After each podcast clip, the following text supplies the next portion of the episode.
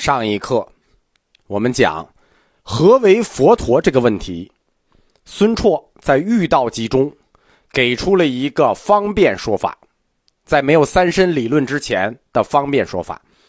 他说：“佛者，体道者也。”我重复一遍这个答案啊，何为佛陀？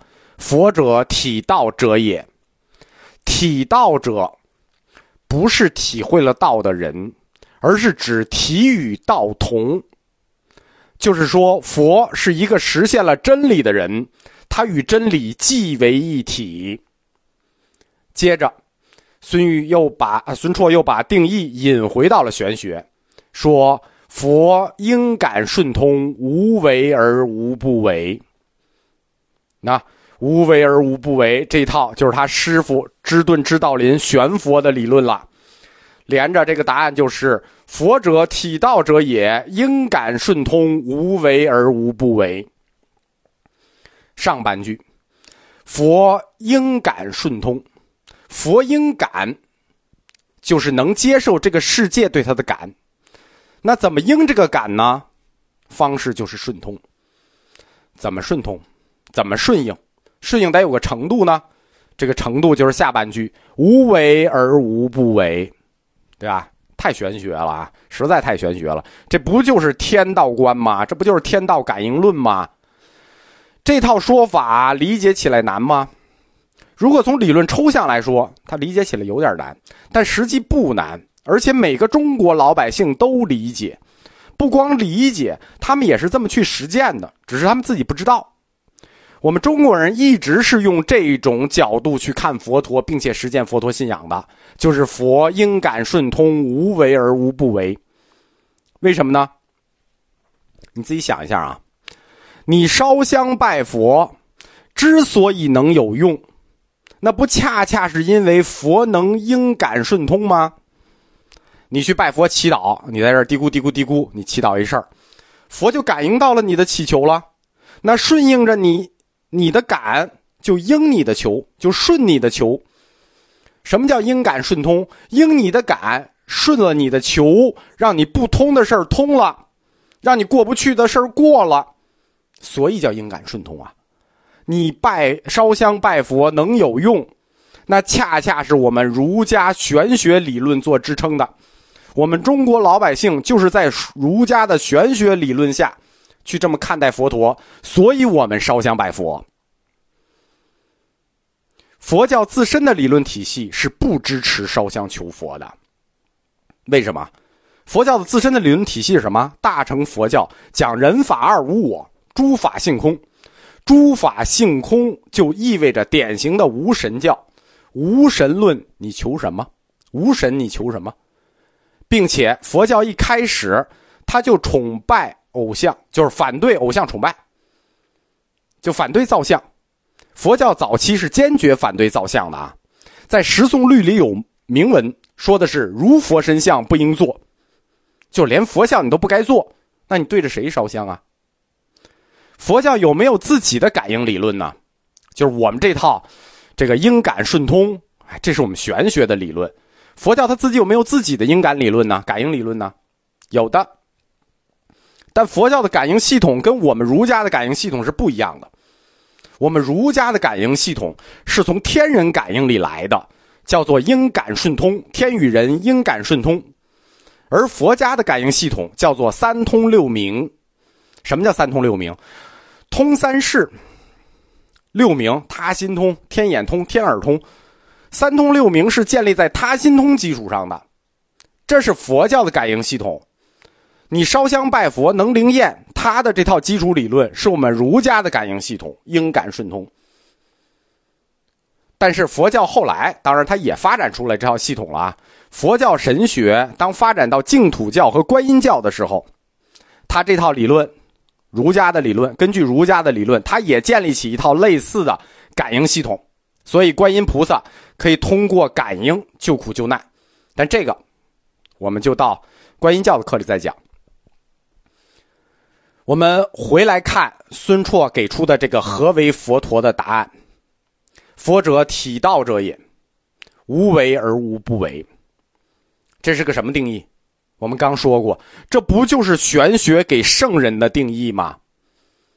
圣人是一个最高真理的抽象，记住啊，圣人不是人，圣人是最高真理的抽象，他无为而治，不入俗世而应俗世之需。那佛陀不也一样吗？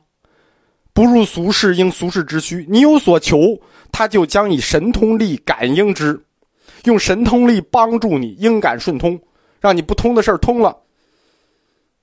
无需你的主观努力，佛的威力就遍及任何方向。在佛陀这个整体描述里头啊，他就结合了动与静，对吧？他是静的，你是动的，慈悲与善行，智慧与方便，等等等等，这种二重性真理，佛从来不用刻意去做什么，正如圣人的无为而治。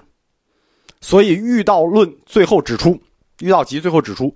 佛无为，故虚即自然；无不为，故神化万物。佛就像圣人一样啊。什么是圣人啊？在《庄子·齐物论》里说，就是圣人的定义啊。我们儒家对圣人的定义，就玄学对圣人的定义。《庄子·齐物论》里说，对超然无外的圣人，我们怎么看？六合之外，圣人存而不论；六合之内，圣人论而不议。这就是我们对圣人的看法，存而不论，论而不议，这是我们儒家对圣人的态度。既然圣人具有这样的超验性，超出我们的想象了，不论不议，那该怎么描述他呢？我们不论不议，我得也给他下个定义吧，我得提他吧。怎么说他呢？向秀和郭象在《庄子注》这一段里头为他做了一个注释（括弧大觉者）啊。我们玄学对圣人的描述就叫大觉者，因为我们不能论他，也不能议他，所以我们管他叫大觉者。因此，孙绰根据芝顿的理论和向秀的理论，把他们联合起来，做了一个简单的推导：佛等于圣人，圣人等于大觉者。那一连立等于什么？佛等于大觉者，懂了吧？这么来的，我们今天一说佛是一个觉悟了的人，是一位大觉者，这个概念就是这么推导而来的，懂了吧？然后，这个觉的概念、觉悟的概念、觉者的概念，又再次被佛教的翻译经者、译经者引回了佛经。就是我们今天在佛经里经常看到佛的觉悟啊、觉者，这实际就是孙绰提出来之后，又被易经家哎这个概念很好，又可以引回佛经了。此后的翻译就很多了。佛是一个觉者的概念，孙绰提出来的，但是他在东晋士人佛教中形成了主流意见，就大家觉得哎这个说法对，都是这个说法，因为当时玄佛占主导意见嘛。孙绰的师兄西超在《奉法要》里就把这个给定下来了。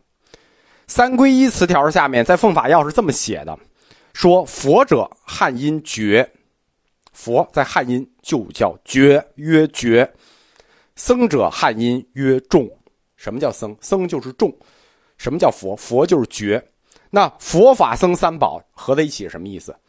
那佛法僧三宝合在一起，就是佛法僧，就是用来觉悟众生的法，那，就是这么定义的。通过觉者这一概念，佛教的佛和儒家的圣人观就被统一在一起了。从纯粹的佛理而言，佛是一个觉悟的人，这个口号太伟大了。佛是一个觉悟的人，这一伟大的口号包含了我们中国早期世人佛教的本质，包含了我们中国佛教早期的本质，也包含了早期读书人的精神追求。这就是为什么我们一再说、一再强调，佛教今天我们看到的佛教就是中国佛教。从佛是一个觉悟人这一概念，我们就可以看到中国佛教发轫之初的本质。佛学是中国国学无法分割的一部分，所以不要去追什么印度佛学、原教旨主义，佛教就是中国佛教，没有别的。